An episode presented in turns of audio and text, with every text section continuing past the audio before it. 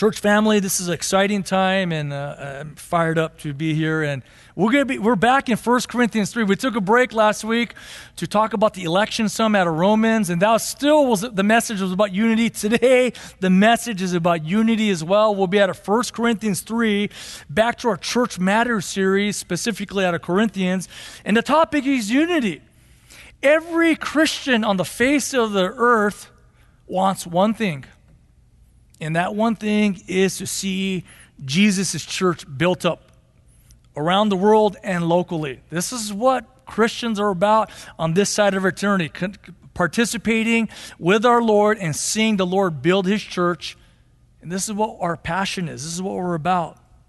So today, we're going to see how Christ builds his church. Paul chronicles out of 1 Corinthians 3 how Jesus is building his church. So please turn to 1 Corinthians 3. 1 through 15 is what we're going to read. I'll be reading at the NASB version. If you have your Bibles, please turn there and follow along. If you have an electronic device, let's use that. And let's rise as we will honor the Lord with his word being read. What a treasure that we have here in the Bible. This is God's word.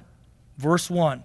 And brethren, and I, brethren, could not speak to you as to spiritual men, but as to men of flesh, as to infants in Christ. I gave you milk to drink, not solid food, for you were not able to receive it. Indeed, even now you are not yet able, for you are still fleshly. For since there is jealousy and strife among you, are you not fleshly? And are you not walking like mere men? For when one says, I am of Paul, and another, I am of Apollos, are you not mere men? Are you not like mere men? Verse 5 What then is Apollos, and what is Paul? Servants through whom you believe, even as the Lord gave opportunity to each one. I planted, Apollos watered, but God was causing the growth. So then neither the one who plants nor the one who waters is anything, but God who causes the growth. Now he who plants and he who waters are one, but each will receive his own reward according to his own labor. For we are God's fellow workers. You're God's field, God's building. According to the grace of God which was given to me, like a wise master builder, I, this is Paul, laid a foundation and another is building on it, Apollos. But each man must be careful how he builds on it. For no man can lay a foundation other than the one which is laid which is Jesus Christ. Verse 12 Now, if any man builds on the foundation with gold, silver, precious stones, wood, hay, straw, each man's work will become evident. For the day will show it will be show it will be it because it will be it is to be revealed with fire, and the fire itself will test the quality of each man's work. Finishing up here verse 14 and 15. If any man's work which he has built on it remains, he will receive a reward. If any man's work is burned up, he will suffer loss. But he himself will be saved, yet so as through fire. Let's pray. Father, thank you for your word. Thank you for what you're doing, Lord. I pray your spirit will allow us to see more clearly what you're saying out of the scriptures. Help us to love your son more. In Jesus' name, amen. Amen. Please have a seat. Matthew 16, 18, Jesus says, Upon this rock, the rock of who he is, the truth of who he is, I will build my church.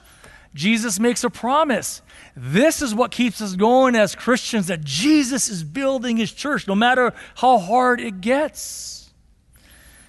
The question I have to the church family is this Is Christ building his church here at Evergreen SGV? Is he actively building his church here at Evergreen SGV? Answer is yes, absolutely. In no unclear terms, yes, he is. And this is what's exciting for me. I've been very encouraged to see just people just express their hunger for the word. People have been excited. Thank you, God, for taking us deeper into the scriptures. Thank you for allowing us to see this text more clearly. Thank you for preaching. I remember visiting with a sister Itzko, 102 year old Itzko, and she's just saying, Thank you for taking us deeper. Thank you for addressing sin in our lives. Thank you for uh, uh, appealing to us to be holy before God. I'm, my eyes are watering as I'm hearing this. This is incredible. I see a, an excitement for what the Lord is doing.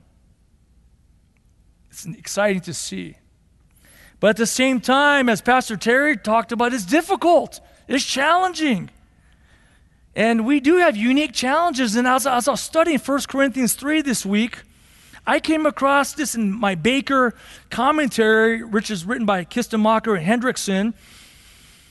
And this is what this said. I was like, this really hit me between the eyes, saying, wow, are you writing about our church? So this is word for word what they wrote about, about a unique challenge that Evergreen SGV is going through.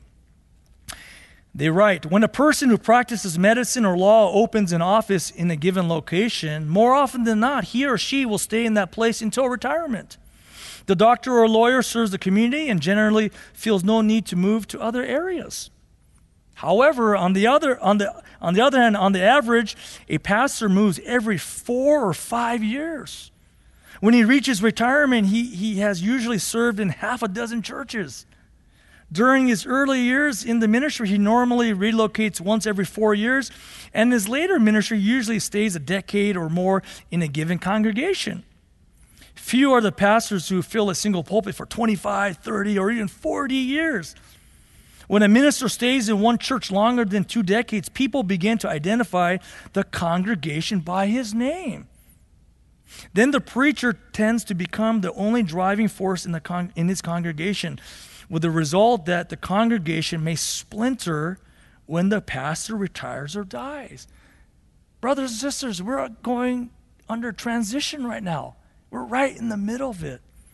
Here's more. Some churches have flourished during long pastorates, while others have enjoyed a variety of gifts and talents of pastors who served for shorter durations. This is the key. All churches, however, should be built not on the name and talents of a single pastor, but on a solid foundation of Jesus Christ. Foundation.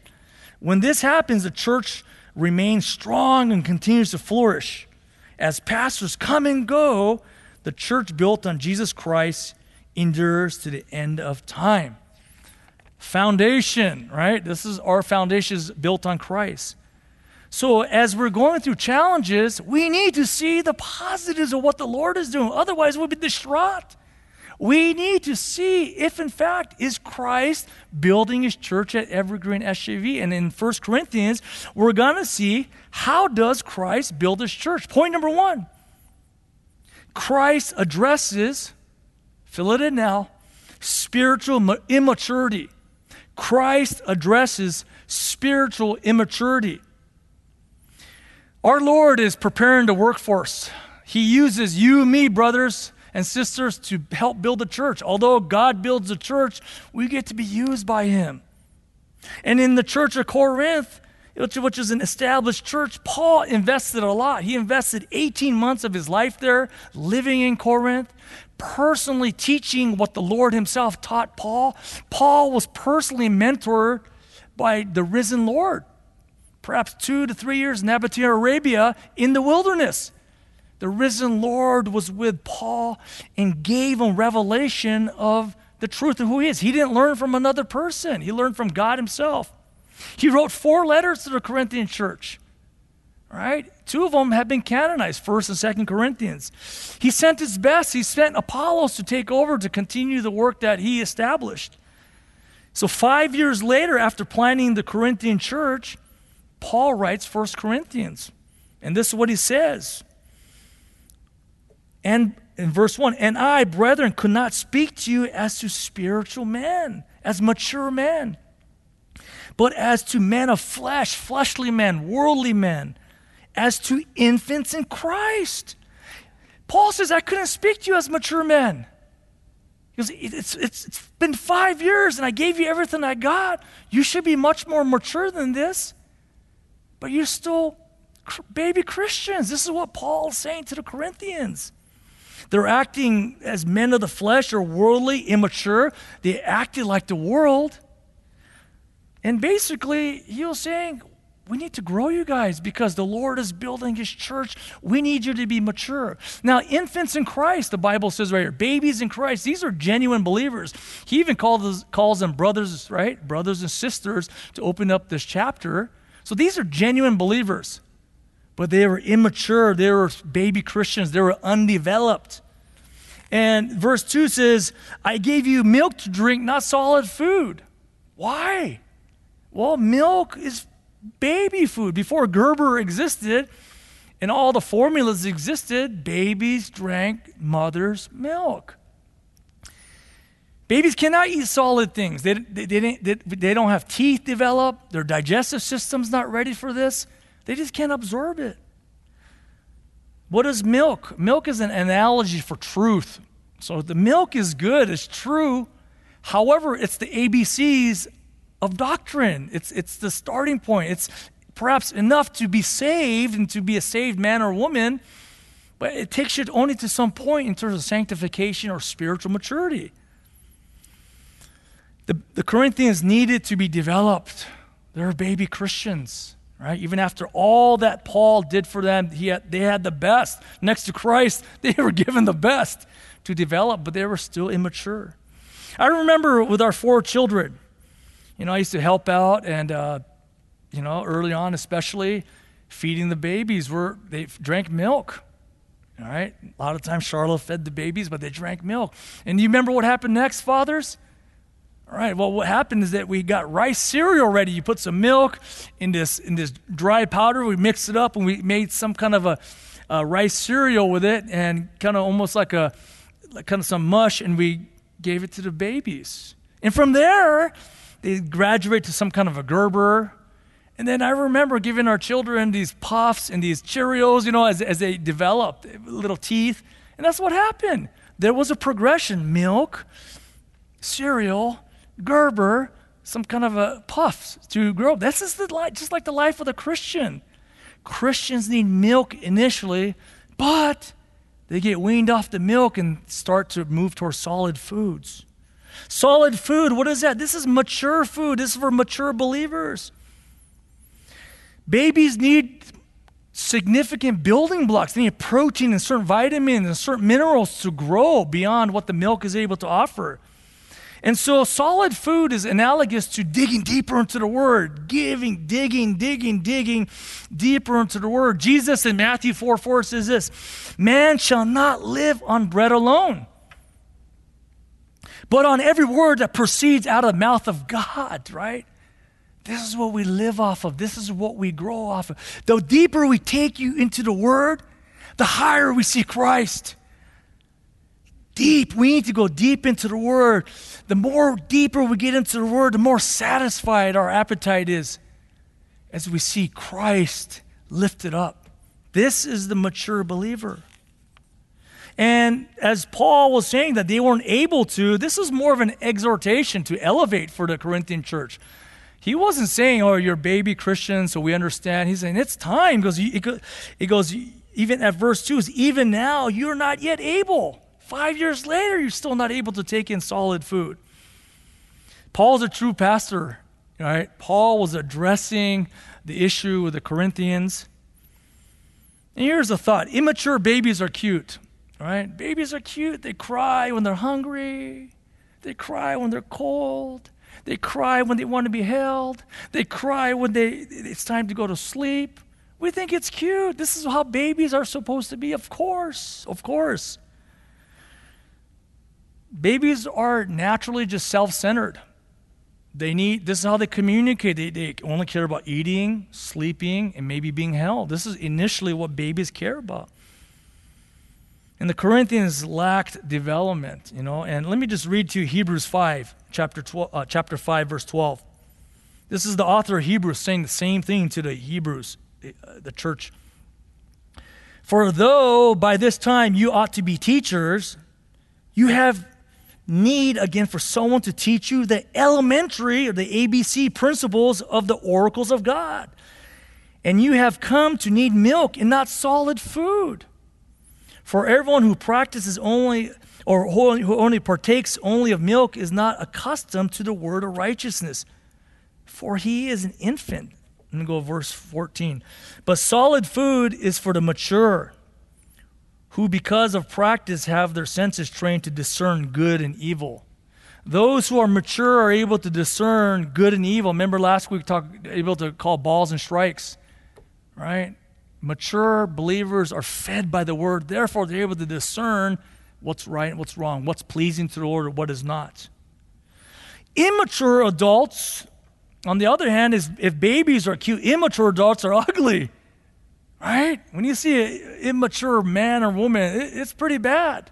That's not how it's supposed to be. Verse 3 here, back to Corinthians 3, says, There's jealousy and strife among you. Right? Jealousy is about self centeredness. I start comparing myself to others, I start coveting other people. Strife is also self centeredness. When I don't get what I want, therefore, there's strife. I call strife. These are immature characteristics of a Christian. Right? Bible says you're fleshly, you're act, you're not acting like a Christian, you're acting very worldly, you're acting like mere men. And immaturity creates division in the church, right? Because you forget what this is about. This is not about us, it's about God and building how He's building His church. So they started saying, I am of Paul, I am of Apollos, right? They started trying to uh, create factions based on personality cults. But verse 4 at the end, Paul gives an exhortation Are you not mere men? Paul is t- calling them to elevate. Paul is calling them to elevate. And Jesus loves his people, he loves Evergreen. He loves Evergreen. I want to encourage your church family. Jesus loves our church family, his church family. And he demonstrates his love to us in many ways. And what does Christ like love look like? Well, through Paul, it was very direct and clear. Our Lord did not allow the Corinthians to stay as spiritual babies or baby Christians. He's serious now. The Lord is serious about building his church, right? This is the topic. How does Christ build his church? He's absolutely serious about building his church. Our Lord knows that babies are not able to do any building. Spiritual babies are not able to contribute. So, this is an exhortation to mature. Paul did not coddle them. Paul did not just say, it's okay, it's okay. He challenged them, he was very direct with them. He did not allow them to play church. John MacArthur, Pastor John MacArthur, has been a great friend to our church. He's been a great friend to me. He writes in his, in first, his First Corinthians uh, commentary, like many Christians today, the Corinthians seem quite content to stay on milk. Some congregations do not want the pastor to get too deep. Their fleshly habits are not much threatened. The congregation wants Scripture to be preached so superficially that their sin is not exposed, much less rebuked and corrected. This is Pastor MacArthur, who's been pastoring a church for 51 years. He's 81 years old. He showed up in 1969 at Grace Community Church. And this is what he established a Bible teaching church where everything, life around, revolved around the scriptures. So our Lord is building his church. You know how he's doing it first and foremost? He's making us more mature. That's what he's doing. Mature Christians are able to help come alongside Christ and build his church. Let's go to point number two. How does Christ build his church? Well, Christ causes, fill it in now, the growth. Christ causes the growth. Verse 5 of 1 Corinthians 3 says, And then what then is Apollos and what is Paul? Servants through whom you believed, even as the Lord gave opportunity to each one. Christ assigns his workers. Once he has mature believers, he's able to assign and deploy his workers to do the work. And Paul and Apostle, uh, Paul and Apollos, Paul calls them themselves mere servants. And this word servant is diakonos in the original language. Diakonos, the word picture here could be a table waiter. A table waiter. Someone who goes to the back kitchen and serves the food, and when you're, when you're done eating, they take the plate and wipe down the table and bring you back. That's the role of the table waiter. And that's what Paul calls himself a table waiter, a diakonos. This is the word we get for deacon. But as our Lord deploys his servants, the menu set. The menu set. It wasn't Paul or Apollos' job to come up with some kind of a, a, a, a, diet or food for the people to eat. God is the one that sets the menu. Paul and uh, Apollos and other preachers, our job is simply to serve up the meal. Amen? This is and the, where the meal is is in the Word of God, the Bible. And he just said, why, why are you making such a big deal out of us? We're just mere servants. We're just mere busboys. We're just trying to bring you the food. And in verse 6, it says that Paul planted and Apollos watered. What did Paul do? He planted evangelism. What did Apollos do? He watered edification. What does that sound like? What have we been talking about this whole year? That's right, discipleship. They're all about discipleship, evangelism and edification, planting and watering, helping plants grow.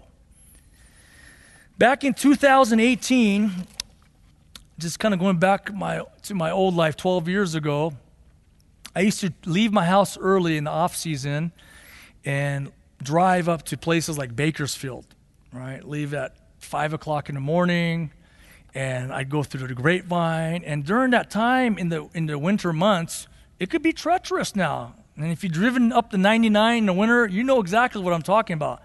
Fog is notorious during that time. I mean, we're going at a snail's pace once we get on, once we get on the 99, and I'm following an 18 wheeler. That's your best bet. You don't want to follow a car, you want to follow an 18 wheeler because they got the big lights and they can see above. So you want to follow that 18 wheeler as close as you can and pray and hope that 18 wheeler doesn't get into an accident, or otherwise, a 10 car, car pileup. It's, it's a mess. So as I'm driving through to do some recruiting up in Bakersfield and other places, I got to know the area pretty decent. That area is called San Joaquin Valley, and the San Joaquin Valley number one industry is agriculture. Agriculture is a billion dollar industry. There's enough produce that's produced in the San Joaquin Valley to feed the planet, really. But one winter, everything came to a halt. Now you got to keep in mind, these farmers are the best in the world. They know how to plant, they know how to fertilize, they know how to water, they know the timing of things, they know, they know how to shift their crops around. They did everything perfectly. But in 2008, there was a massive frost that killed all their crops. I mean, it was so bad that the government had to come in and aid the farmers. They lost everything. So, the point here in, in, in the church, we could do everything well. We could plant well, we could water well. But what does verse 6 say at the end? I planted, Apollos water, but God was causing the growth. God was causing a growth. Verse 7 so that neither the one who plants nor the one who waters is, is anything. These servants are nothing. I'm nothing. But God who causes the growth. It's about God. It's not about Paul. It's not about Apollos. It's not about me. It's not about another pastor. We need to be faithful to plant and to water, but God is the one that causes the growth. He causes the growth. And as we read along here, we're called to be unified in that approach. Verse 8 Now he who plants and he who waters are one. We have the same goal. We may have different roles. The timing of our involvement might be different, but we have the same goal to see the church grow and see what God does in it. Verse 9 For we are God's fellow workers, God owns us, we belong to God. You are God's field the harvest belongs to God and God's building. God's building. So we're called to be unified because we're called to be about the same thing. And this metaphor about growing plants is clear here. And then Paul shifts gears a little bit here and just says, he gives us a new metaphor of God's building. We're called God's building. So as God causes the growth, we're going to shift gears as well and use the metaphor of building. So, how does Christ build his church?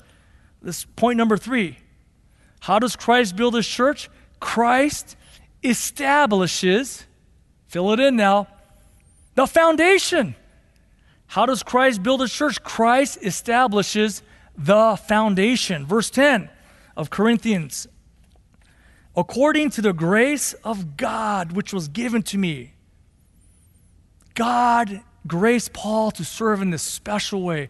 Like a wise master builder, I laid a foundation. Paul had the unique privilege of planning the foundation at Corinth. Now, Paul calls himself a wise master builder. In other words, he was the architect, and an architect needs to have his plans in order. He needs to have his blueprint, blueprint ready. And one of the most vital things that the blueprint should uh, have is how we lay down the foundation. Where is the foundation? And so Paul carefully laid down the foundation.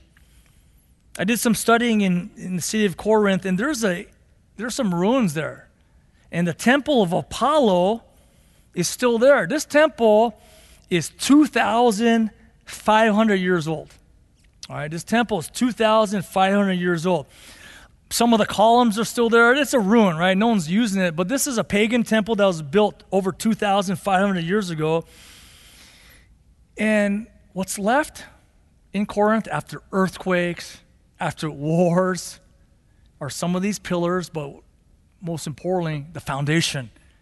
This foundation, as you can see, are built with massive foundation limestones that have been carved out and carefully placed.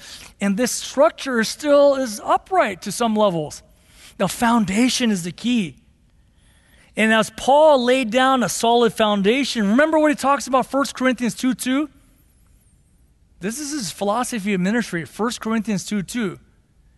For I determined to know nothing among you except Jesus Christ and Him crucified. Paul said, I'm going deep in the foundation of the person of Jesus Christ. We're going to learn everything we can about Jesus Christ and lay down his foundation and what his death and resurrection means. Jesus and the gospel is where Paul specialized in. This is the foundation. This is where he went deep. He was digging deep. Anyone who lays down a foundation needs to dig deep and get to the bedrock so that they could put the stones in place. Paul worked hard at making sure the foundation of Christ was laid. 1 Corinthians 2 2. Now, right here at the end of verse 10, I laid a foundation and another is building on it. That's Apollos and others. But this is a word for us today. Verse 10 at the end. But each man must be careful how he builds on it. This is talking about us today. How are we building on this foundation of Christ? Every ministry, every program, every mission trip, every work that we're part of needs to be about what? Planting and watering, what is that about? Evangelism, edification, what is that about? That's right. Everything that we do needs to be about discipleship. We're basically we're building lives upon the foundation of Jesus Christ. We're helping followers of Christ to develop into spiritual maturity. If we and, and we're looking to evangelize non-believers with the message of the gospel. This is what th- this is about. We are here to build followers of Christ. When the message of Christ in the gospel is light, you know what happens? We may gather people, we may do programs, we may do ministries, but it, be, it could become Christless. We could be doing it for all other reasons but Christ. Or minimally could become Christ like light, Christ light. Right? Or we're doing a lot of things, we're involved in certain programs. Christ is mentioned here and there, whenever, but it's very light. That's what we want to avoid. That's why when Paul says each man must be careful how he builds on it, precision is necessary. As you evaluate the ministries at Evergreen SGV and the ministries that you're involved with, is a thread of discipleship going through that ministry. Can you see the focus about that ministry is about developing followers of Jesus Christ? Discipleship. That's the Great Commission. So, this is as verse 11 talks about for no man can lay a foundation other than the one which is laid. There is no other foundation, brothers and sisters, which is Jesus Christ. The foundation, in no unclear terms, is about Jesus Christ. And we're here to help build up faithful workers for Christ. Remember, it's about building his church. It's about building his church. Let's go to the fourth and final point here, brothers and sisters. How does Christ build his church? Christ rewards, fill it in, the faithful worker. Christ rewards the faithful worker. The faithful worker is the one who's focused on fulfilling the Great Commission, building, go and therefore make disciples, right? Building disciples. And faithfulness is the issue. Faithfulness is the issue. And verse 12 and 13 talks about two types of materials. And let's just read it here, verse, verse 12. Now, if any man builds on the foundation, which is uh, with gold, silver, precious stones, wood, hay, straw, each man's work will become evident. How is it going to become evident what type of material you used in the building project? For the day will show it because it is to re- be revealed with fire. Fire. And the fire itself will test the quality of each man's work. The fire test. What is the fire test? It's basically it's to examine the genuineness of something. When, it, when, when the silversmith or goldsmith wanted to test the genuineness of gold or silver or to purify it, he would apply heat to it, right? Because it melts at certain temperatures. But God says He'll give us a fire test, right? And basically, did we invest in trivial or foundational or worldly things? It'll be shown. Was it trivial? Was it worldly? Or is it foundational on Christ? And the fire test, what is the fire test? In simple terms, which one of these materials will burn up? Wood, hay, straw is combustible. What does that mean? That means, children, that means these things could burn up in fire. Obviously, straw and hay burn up quicker than wood, but nonetheless, wood would burn up eventually. This is ministries built on wisdom of the world. These are ministries that do not emphasize discipleship.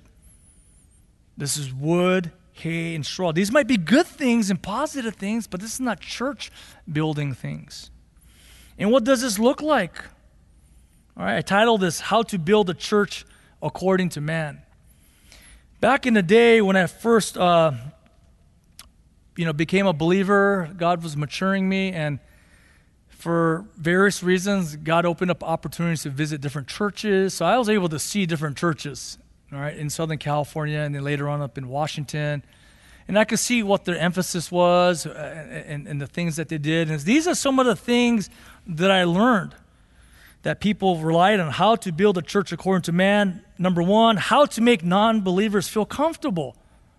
That was a point of emphasis. How do we make non believers feel comfortable in our midst?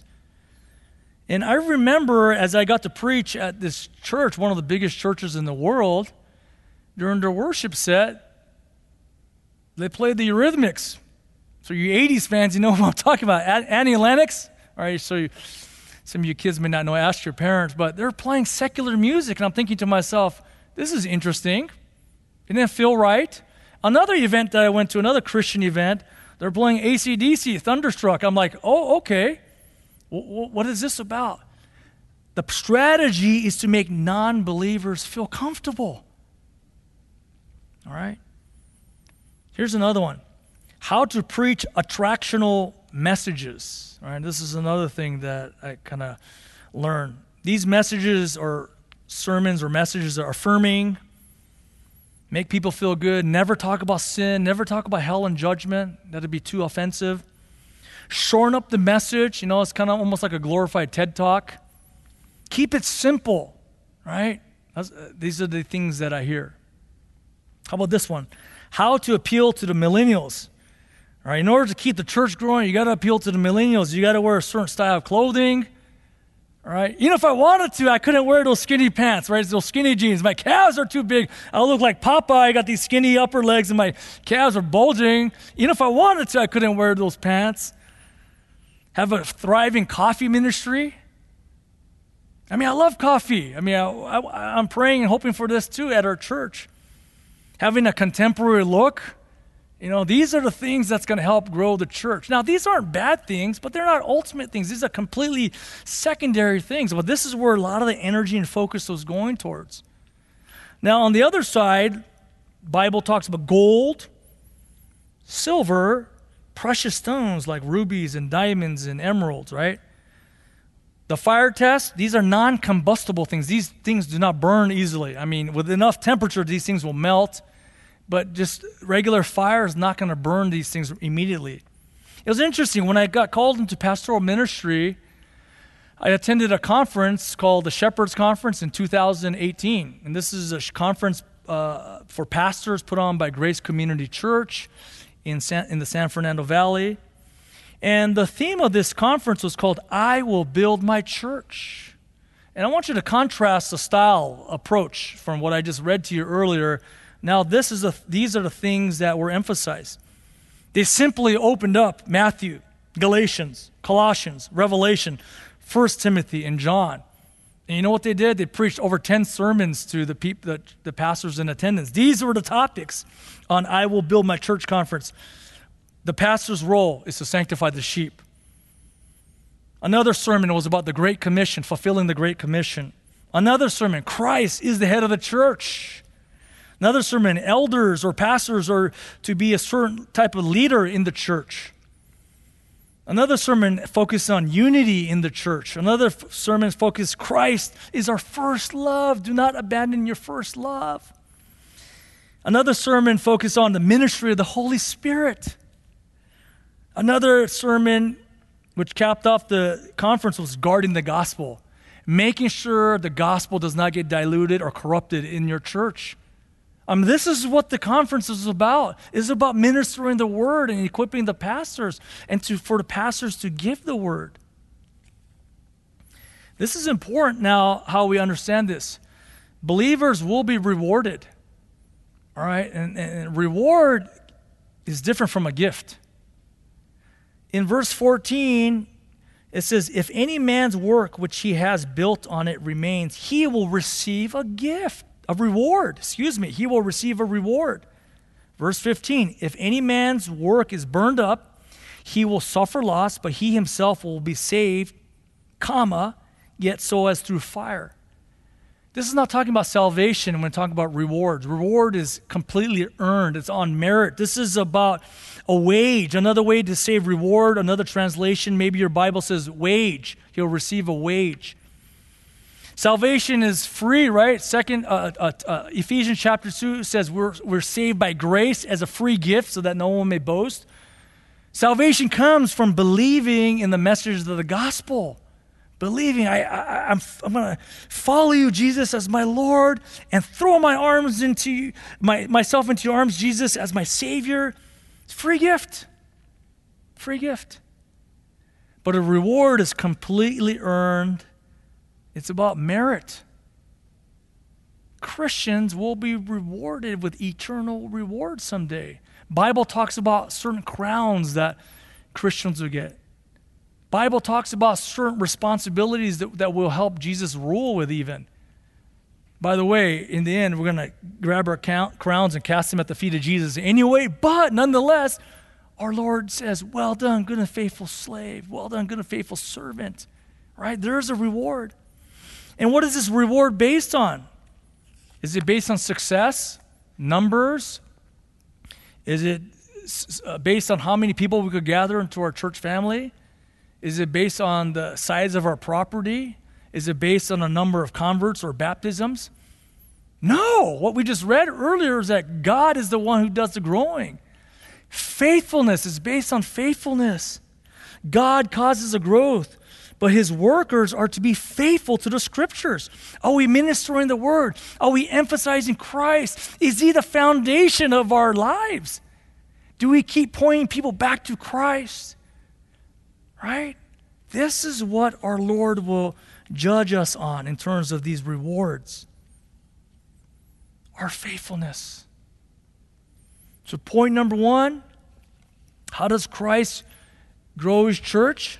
Well, he addresses spiritual immaturity. Point number two how does Christ uh, grow his church? Well, Christ causes the growth. Point number three how does Christ grow the church? Well, Christ establishes the foundation. And point number four how does Christ grow his church? Well, he rewards the faithful worker. This is what he's doing right now. Church family, it may be challenging, but know that our Lord is working. This is exciting. Here's an application. I want to apply these four points to us. I want to train our church family what pulpit time is about. Every time you come to the Lord's Day, expect to be fed. Have your mind right, have your notes ready? Have your hearts right? Be prayed up. Lord, help me to understand and see more wonders from your word. I pray your word will be treasured into my heart. Sanctify me in the, in the truth. Your word is truth. So when you approach the Lord's day, whether you're on live stream or in person next week at 1030, come ready, come prayed up to be fed. The pulpit is Evergreen SGV's family dinner time. This is where we eat together. This is where we know we're eating the same thing. This is where we come, become unified because we're sitting under the same preaching, under the same word. These are the things that you may have to chew over. You may have to go over the notes again this week. In your branches, you might have to uh, apply these truths more deeply in a specific way. This is may, maybe where you talk to a brother or sister, hey, did you get that point? Let's pray about that. Let's talk about it. You may have to chew on it again. So, my prayer is that we're training our church family to sit under preaching. But you have to be ready. You got to come with ears to hear, eyes to see. And come expectant that the deeper you go into the Word, the higher Christ will be lifted up. And the higher Christ is lifted up, the more you love Him. The more you love Him, the more you'll become like Him. This is the goal. During this information blitz era, with the internet, social media, and everything else, we don't need less preaching. We don't need lighter preaching. We need deeper preaching. We need more preaching. We need to offset all that information that we're all taking in constantly throughout the week with the truth of the word. This is what we're talking about. Make no mistake about it. Christ is growing his church, is happening. But it's hard.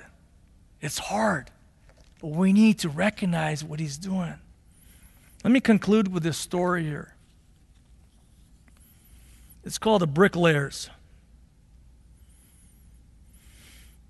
There were two brick masons laboring in the heat of August, surrounded by a pile of bricks full of dust and dirt. Sweat was pouring down their head and their faces as they tirelessly worked day after day. They were dirty and tired. Their faces were wrinkled. They were taxed. It was hard. Both men had calloused hands because they had blisters because they're dealing with hard bricks all day, laying them down constantly, all day, nonstop. Then one day, a passerby came. He was a young boy, full of optimism. And the boy curiously asked the first bricklayer, What are you doing? What are you doing? The first bricklayer curtly answered, Can't you see? I'm laying bricks. It was hard. The young boy left the first man dejected as the reply robbed him of some of his enthusiasm for life. Then the young boy saw the second bricklayer with some apprehension this time because of what just happened. And he asked again, What are you doing?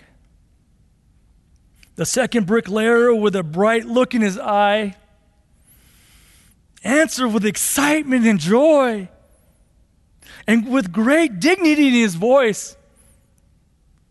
That's what he answered. Young man, I'm building a cathedral. The boy left with hopefulness and enthusiasm. What was robbed from him before was given back to him twofold by the excitement of the second bricklayer. Brothers and sisters, we're helping Christ build his church. There's nothing more rewarding than this. There's nothing greater than this. It may be hard. Christ said it's going to be hard. But is there excitement and joy in our eyes as we get to be with our Lord and be part of this building project called the church? We get to be part of his faithful workforce. Let's have joy. Let's have enthusiasm for what we get to do. Amen? Let's pray. Father, I thank you for this word. I thank you for how you encourage us through the Bible. Jesus, we know you're good on your promises. You said, Upon this rock I will build my church. And in 1 Corinthians 3, Lord, you make it clear how you're doing it. Thank you for challenging us, Lord. Help us to grow out of spiritual immaturity to maturity. Help us to continue to grow more mature and develop a strong appetite for your word.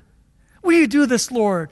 By, by the power of your Holy Spirit, will you take us deeper into the word so that you take us deeper with you, Lord? Father, we know that you're causing the growth Help us to be faithful, Lord. Help us to be faithful to what you called us to do. And Lord, help us not to miss the target of the foundation of Christ. And Lord, I pray that we will be extra motivated knowing that you will evaluate our faithfulness to you. So, Lord, I thank you for this time to preach your word. Help us to acknowledge the hard things. But Lord, let's be fired up. Help us to be fired up, excited, enthusiastic for the work you have for us. What a joy, what a privilege. Thank you, Lord, in Jesus' name. Amen.